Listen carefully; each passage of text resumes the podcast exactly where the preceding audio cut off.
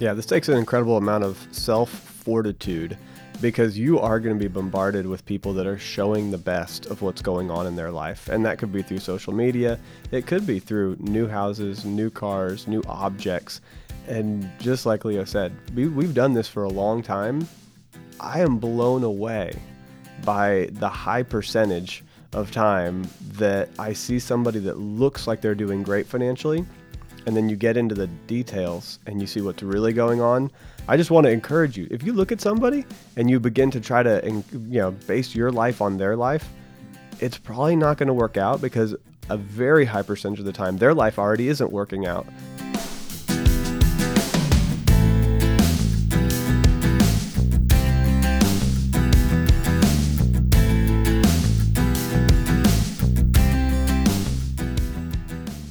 Welcome to episode 34 of Getting Money Right. And in this episode, we're talking about varying perspectives on money. We're talking about happiness and the ways that we view the world, but then the general consensus of how does everyone view the world? What what perspective do you have when it comes to finances and money? And I reference this as episode 34 because we have, you know, over 34 weeks of going into this program and sharing some really specific thoughts and actions and ways to handle money. And now we want to talk a little bit about the perspective and the purpose behind getting money right. And the purpose uh, comes from our tagline. So I'm just going to read it to you. Getting Money Right is a show dedicated to helping you achieve financial freedom through education and inspiration so that you can be free to pursue your true life's purpose. So, the goal here is that you'd be able to achieve and pursue your true life's purpose. The financial side, the financial freedom, that comes through education and inspiration, but it's on the way to fulfilling your purpose. So, we're going to talk about purpose. We're going to talk about the way that you view the world a little bit and the way that money impacts that. Yeah. Well, this is our 38th episode, and we've done a number of shows about the basics of money and really focused on the details of what that looks like. But this is going to be a slightly different show because if you've listened to us for a while, I hope that you've been able to discern that at the core of what we teach or try to impart to you, our audience, is our desire that you would live a richer and more fulfilled life. And to us, the way David and I define that is really living your true life's purpose. We believe that we are all gifted in different ways. I have certain gifts and abilities. I've also added skills and experiences over the years. And I'm driven by certain things that I believe, things that have been inside of me since I was a kid. These values that I have, these deep beliefs, are what drive me. They are part of me as I manage money and with every decision that I make. They guide me when to spend and what to spend on because they are part of what motivates me to pursue what I want out of life. Now, this is not unique to me or to me and David only. It's the same for all of us. We're all driven by something. And if we take the time to purposely identify what it is for us, it can be tremendously beneficial. And I believe most of us have already done this. It usually happens when we're having a difficult situation to deal with. It is in these situations that we search the deeper part of ourselves and question whether we're living up to all that we're supposed to do. It's during times like these that we ask questions like, What am I really meant to do? What is my purpose? And am I really living it? The reason we started getting money right was because David and I have been on unique journeys, similar in many ways, where we looked at money and how money can make us happy or fulfilled and help us to fulfill the greater purpose that we feel called to do. Unfortunately for me, that journey started with me making money the focus, which actually took me away from my purpose because I made a bunch of mistakes and relied on money, and I realized that things weren't right. Fortunately, I was able to course correct, better understand my gifting, better understand my purpose, and get on that path to fulfill that purpose, allowing money to become the very thing that now helps me to fulfill my purpose to a greater degree. So, we want to talk about this journey and what it looks like to help you, our audience, to encourage you. Because if you're not pursuing your purpose, you need to begin to do so and to understand how money touches that because money can either increase your ability to live out your real purpose or actually it can hurt it. It can get in the way of it. Yeah, I think starting at the beginning of my journey, it was a, search for more money, for increase, for utilizing wealth and finances to find some things in myself. I wanted to use money to find security. I wanted to use money to find significance. I wanted to use money to feel like I had achieved something. And so, this idea of me going out, working really hard, getting a lot of money, that's where I was going to get my significance, my importance, my identity, my security. And it turns out that it's actually almost completely opposite. Money is a tool but starting with your purpose and discovering who you are and what's unique about you and and why you're on this earth that is then going to allow you to utilize money appropriately for your true purpose and destination. Initially, I started out with fear and worry and anxiety, and I was chasing money to fulfill that. But over time, I came to a maturity and a different realization that money is not there to fulfill those things for me, but it is there as a tool and I do need to learn how to manage it well. I do need to take control of it. I don't want to let it run my life. But we're going to look at some of the neat things about um, setting that lifestyle that allows you to fulfill that purpose. There's a book that I've read over the last few months, and it's quickly become one of my favorites. It's written by Gary Keller and Jay Papasan. Gary is the guy who started Keller Williams. The title of the book is The One Thing. I want to read just a quick paragraph in this book uh, that I think is going to go deeper and help you understand what we're talking about here today. Gary says this Happiness happens on the way to fulfillment. Dr. Martin Seligman, past president of the American Psychological Association, believes there are five factors that contribute to our happiness positive emotion and pleasure, achievement, relationships, engagement, and meaning. Of these five, he believes engagement and meaning are the most important. Becoming more engaged in what you do by finding ways to make your life more meaningful is the surest way to finding lasting happiness. When our daily actions will fill a bigger purpose, the most powerful and enduring happiness can occur. I think most of us would agree that happiness is something that we all strive for. It's something that I think is hard to achieve if you don't have the right definition for it. But we need to realize that the pursuit of happiness is what drives us. Think about it from a child's perspective. Children are consistently trying to be happy. Their lives are all about pursuing more happiness and joy. As adults, we fool ourselves to think that life is more than that, but we really never grow out of that. We are pursuing happiness all the time. And there was a study that was done years ago by Princeton University talking about how money impacts happiness. They tried to figure out how much money does it take in the United States to make someone happy. They looked at increased income levels to determine their effect on happiness and found that happiness increased as income increased. Mm, and that makes sense, right? The more money you make, it's reasonable to assume that the more happy you can be. However, the study showed that an increase in happiness stopped when it hit $75,000. Once the income got to that point, happiness stopped increasing, meaning it plateaued. And it makes sense when you think about it. For a family, 75,000, at least in America, is able to provide the kind of lifestyle that fulfills their basic needs, even gives them a little bit of margin so that they are able to provide for some of the things that they want. This makes us feel like life is manageable, that we have some control and a level of security, something we all want and something that affects our happiness. It's an interesting study, David, because it talks about how once they got to 75,000, no matter how much that income increased, Beyond 75,000, there was no measurable increase in happiness. So to me, when I read this study, it really kind of clarifies for me what I had strived for for so many years, which was making more money. But I wasn't happier making more money. I was actually happier when I made less because the more money I had, when I didn't know how to manage it well, the heavier the burden I was carrying. I bought more stuff and carried more debt, which made it more difficult to provide for the basic needs, and it caused me and my family to experience the opposite of happiness. It was stressful and emotionally and physically draining. So it's interesting because it's not a matter of how much money you make, it's how you manage your money. And that's what we talk about so much on this show. Yeah, it's amazing. So this study was done back in 2010, and it was uh, economist Angus Deaton and psychologist Daniel Kahneman and they analyzed over 450,000 people. So in 2008, 2009, and they finally published in 2010.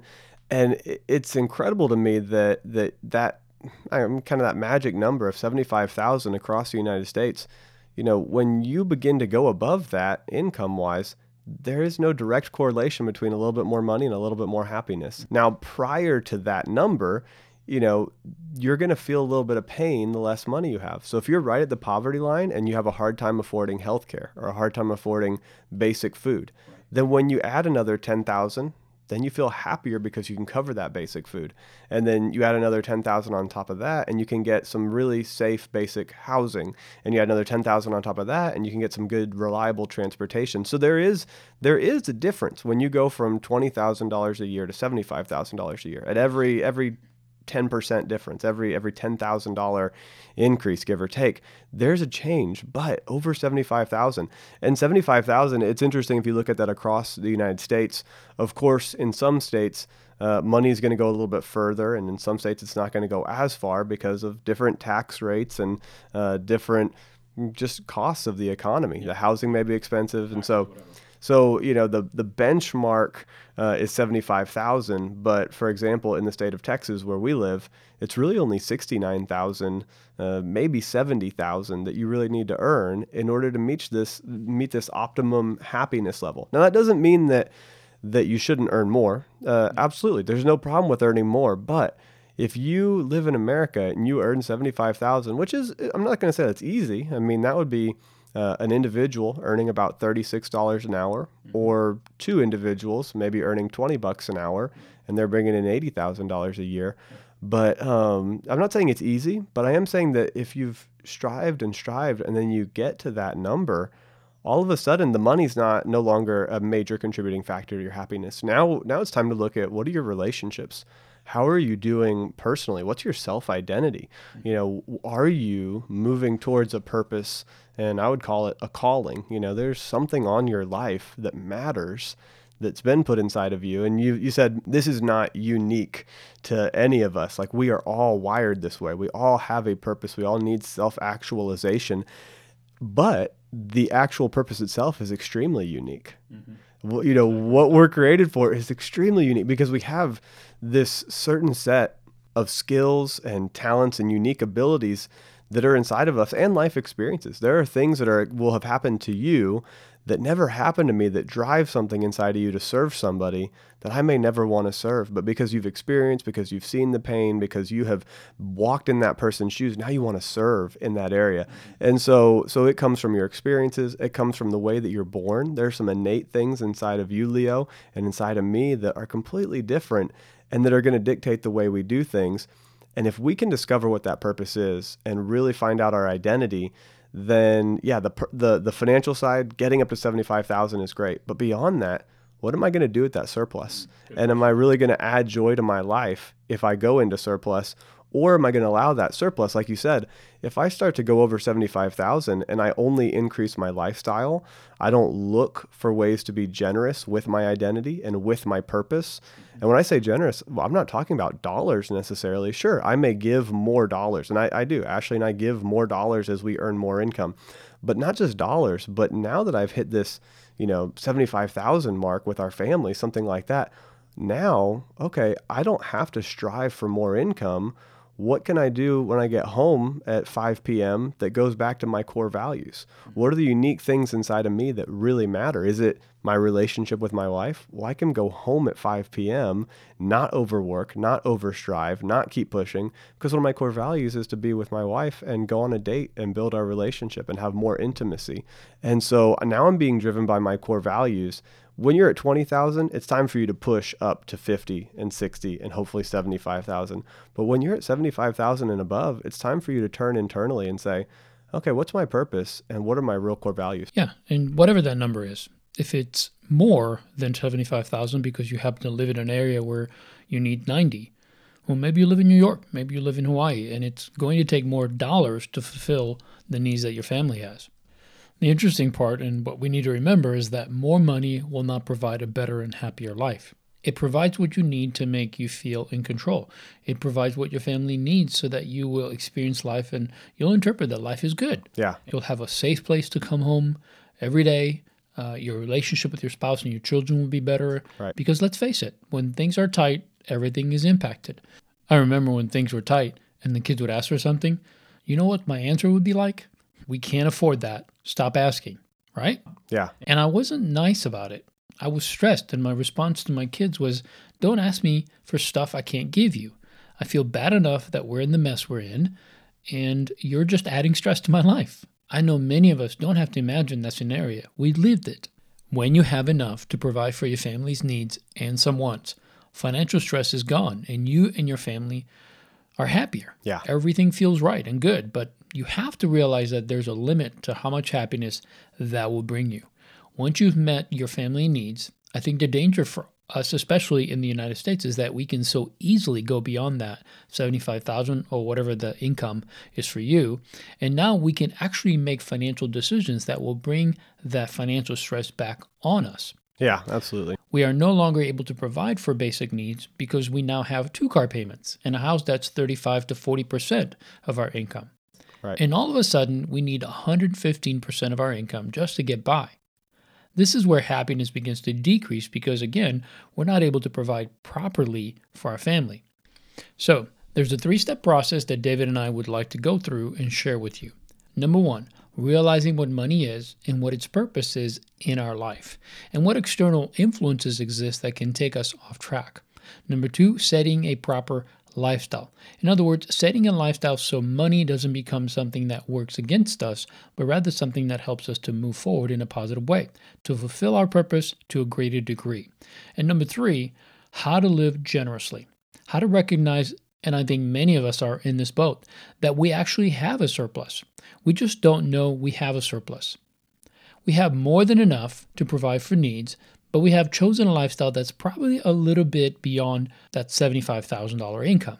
And because of that, it never seems to be enough. We're always trying to get overtime and extra income mm-hmm. just to keep up instead of recognizing that we already have enough. As a matter of fact, if we kept our lifestyle and lived below our income, we'll actually realize that the surplus can actually fuel the very thing that we're called to do. And David, I think that's very exciting when you get to the place when you realize that not only do you have enough, but you have a surplus to do more with. Yes, and I, I think that you know there may be this kind of thought as we're talking about that seventy-five thousand dollar number that it's kind of like, well, how could I ever reach that number? Maybe I'm maybe I don't have the skills or the talent to get there today, but but the guidelines on our website will help you manage at a healthy level at any income, mm-hmm. and so part of this as well is perspective. So that was an average across the United States, and that was something that uh, I think it's a valuable number to know. But you know, you can have somebody who's earning forty thousand dollars a year, mm-hmm. and their perspective is is that they're doing very poorly, and they're like, "Man, I can't. I'm just barely making it. I don't have seventy five thousand. You know, things are really tough." You can have somebody who used to earn twenty, now they earn forty, and they feel like they're on top of the world. And because they learn to live at that twenty mark, 40,000 is unbelievable. They have so much margin. They feel so happy, so comfortable. Mm-hmm. And so just realize that, yes, we're going to reference a 75,000 number, but it doesn't necessarily dictate that you have to hit that number to be happy. No. It's just that that's where the happiness level kind of maxes out. Right. Any other additional income beyond that, it's a lot less likely to move the needle in your life. Let's clarify something. In the study, they show that past 75,000 there was no increase in happiness. However, there was an increase in happiness as that income grew up to 75, correct? Right. So that means that if you're at 20, you go to 40, you're going to have an increase in happiness. Yeah, absolutely. And 40 to 50 or whatever. Yeah. But wherever you are and whatever level of income and lifestyle you have, you can still be happy. Yes. Now, I'm not saying that you're experiencing that right now. You may not be. But don't gauge your happiness on a dollar amount because, as the study proves, there's a limit to what money can do to increase your happiness. So it's not a dollar amount. The point is that once you've met your needs and have additional to improve the quality of your life, that's the extent of what money is able to do for you in terms of increasing your happiness. Mm-hmm. So, in these three steps, let's just kind of start here at the beginning we're talking about our purpose, money, and this overall journey. And first, just realizing what money is and what its purpose is that it is a tool, that it is nothing more than a tool. It's simply a way to allow you to get to your purpose but we are constantly bombarded with a culture that says money is the key, that says money is our safety and our provision, and money is our identity and our self actualization. But that's not true. The culture will push that. The culture will teach you materialism and will say that things will bring happiness. Uh, there's another research study done where an economist studied people for 12 years over six different types of studies that he did. And he found that the more things that were added to a person's life, actually the less satisfaction with life they had. Hmm. And part of the reason for that is the more stuff that you add to your orbit, the more things you have to think about. Like now I've got to think about, okay, you know, is my car maintained? Is my home being maintained? Okay, did I clean that extra room? I got two extra bedrooms. I got to clean those. And now I got a boat and now I got to dock it. And if I dock the boat, then you know, I got some rent there. And I, I mean, yeah, I got insurance on this. And the more stuff you have, the more you grow your lifestyle, it can actually start to have an adverse effect on your happiness. And so the culture is going to constantly push that things are going to bring happiness. And you'll see this in advertising everywhere you go. The point of advertising is actually to make you feel discontent with where you are today. So true. Because if you're discontent, then you'll think, I need that product to make me content. And so they do everything they can to make you unhappy with your current state. So you'll buy their product to find happiness. And, and I understand this. I, I was actually a marketing major in college and I took advertising courses uh, in a really great business school. And I was I was so shocked when the professor told me this. You know, he didn't just tell me; he told the class, and he's saying, you know, part of marketing or part of advertising specifically is to make people feel unhappy with where they are, so they'll move towards your product or towards the thing that you're advertising. And that's what our culture is. I mean, billions and billions of dollars are spent, and every day we have hundreds and probably thousands of messages and branding messages that go through our brain that we're not even intentionally looking for. You know, oh, there's a Coke billboard. Oh, there's a Facebook ad. Oh, there's, you know, just one thing after another. And we're constantly bombarded. Yeah, I agree.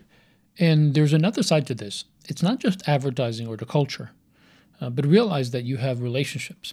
Uh, you have people in your life that are living potentially at different levels than you are. Maybe your friends make more money than you do. Maybe they just spend more freely than you do. You know, sometimes it's hard to tell if a person is wealthy or if they just took a lot more debt on. They're the only ones that really know that. We know the statistics because we, we do the research, and this is the kind of what you and I do, David. Yeah. And we know a lot of people finance their homes, finance their cars, finance their furniture, finance just about everything. So, just because you pull up next to a BMW that's the latest model, it doesn't mean that that person is doing better than you are. Maybe they're driving a nicer car, but you don't know their financial situation. Maybe they've got more bills and more debt than you do. Yeah. So we tend to see the positive side of things. Oh, I wish I had a BMW, or I wish I was living in that neighborhood, or whatever. The reality is, things often look better than they really are. However, it still can influence and impact us. It can still make us discontent. And the other issue we have to deal with is materialism. You know, David, I'm so grateful I live where I live and that I live at this time. Uh, that there are resources and companies that are constantly making more products that are making my life better.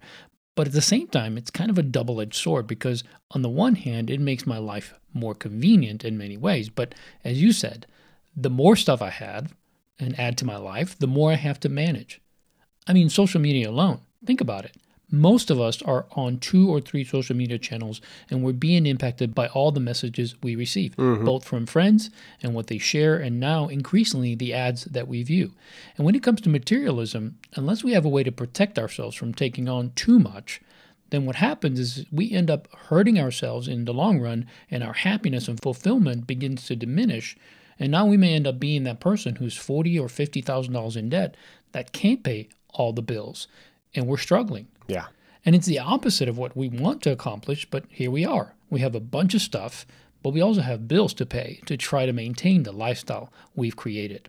Yeah, this takes an incredible amount of self fortitude because you are going to be bombarded with people that are showing the best of what's going on in their life. And that could be through social media, it could be through new houses, new cars, new objects. And just like Leo said, we, we've done this for a long time. I am blown away by the high percentage of time that I see somebody that looks like they're doing great financially and then you get into the details and you see what's really going on. I just want to encourage you. If you look at somebody and you begin to try to you know base your life on their life, hmm. it's probably not going to work out because a very high percentage of the time their life already isn't working out they're just still playing the game like it is and they're showing a facade that it is and, and, it, and it hurts my heart part of the reason for this show is so that people will take a step back and say i don't need to find my identity in that stuff but how can i find my identity in this purpose and in this calling and these unique things that i'm on this earth for and go go find fulfillment there. Not try to find fulfillment in stuff because it won't fulfill you. It'll make you feel less the further you go, the more you chase it, the more you try to acquire and accumulate and take and grasp. It's just going to hurt you. And so uh, I just want to encourage you don't don't be fooled and be very strong when you see somebody, when you see a neighbor or a friend with something really nice. That's okay. Find contentment in that moment in where you are today and find gratitude for some of the things that you already have. Let me read again the sentence paragraph that I read from the book The One Thing.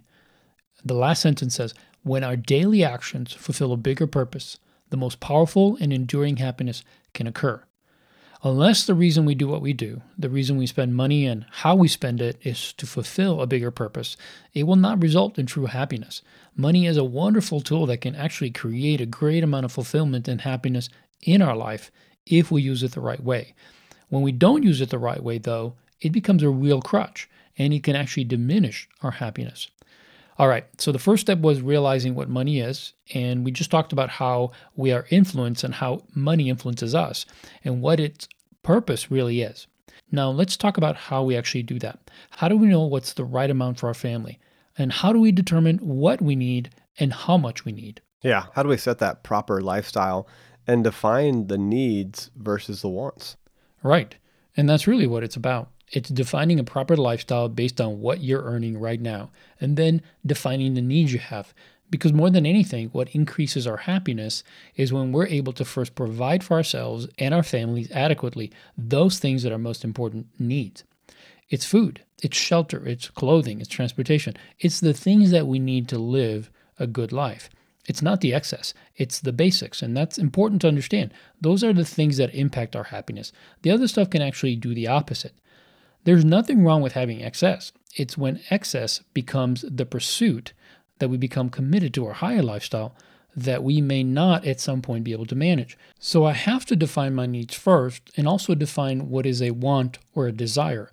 Because if what I buy is really just a want and not a need, then I'm agreeing that I can live without it.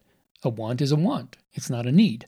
I can live without it if I have to, a need is different. It's something I can't live without, or it's something that if I am not able to have enough of, will impact my health, my safety, and even my well being. Yeah. So, another way that we can begin to define that proper lifestyle is to look at our core values and to look at the things that are truly important to us that we have begun to say, this is where I'm going to revolve my life around these things and set some core values. I mean, maybe a core value for you is love uh, and, and, an intimate relationship with your spouse. Maybe a core value is integrity. And I'm not going to take a job that pushes me outside of a place of integrity, or I'm not going to do work that causes me to bend my integrity in other areas. Uh, maybe it's faith. Maybe having room in your daily life for your faith mm-hmm. to be expressed, right. to operate, to volunteer, and to serve in that. Generosity is a core value of mine I'm going to do something that allows me to be generous. Mm-hmm. Now, if that's a core value, that means I have to lower my personal lifestyle mm-hmm. so that I have excess, right. so that I have something more to give. And part of that is I have the energy to give. So I need to lower my lifestyle and all the all the things I do during the day mm-hmm. so that when it comes Monday night and time to record getting money right and I can share and give my time and serve other people with some thoughts and some philosophies and some teaching in this area. I'm going to look for ways to be generous with my time, with my finances, with my energy, and I'm going to choose a lifestyle that allows that. So, Ashley and I, when we first got married, we lived in a small one bedroom apartment so that we would have extra capacity to give. We could have afforded more easily. We could have bought newer cars. We could have moved into a home sooner, but we chose to take our lifestyle a step back based on our core values. Yeah, that's so good. Your core values are the foundation for your life, and lifestyle is the expression of those core values.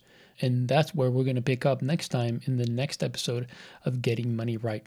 We want to thank you for joining us for this episode. If you enjoyed this episode, please rate, review, and subscribe to our podcast on iTunes or any Android app that you use so that it's easier for more people to find and benefit from our podcast. You can also share the podcast on your favorite social media platform. And while you're there, please find us, connect with us, Ask us questions. Let us know how we can serve you better. We'd love for you to be part of the personal finance conversation. You can find the show notes to this episode, more content and resources at leosabo.com. And we look forward to having you join us next time so that together we, we can, can keep getting money right.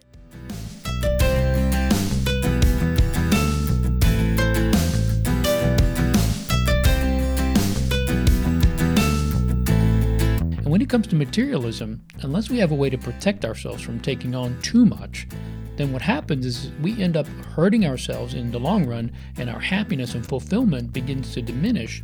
And now we may end up being that person who's forty or fifty thousand dollars in debt that can't pay all the bills. And we're struggling.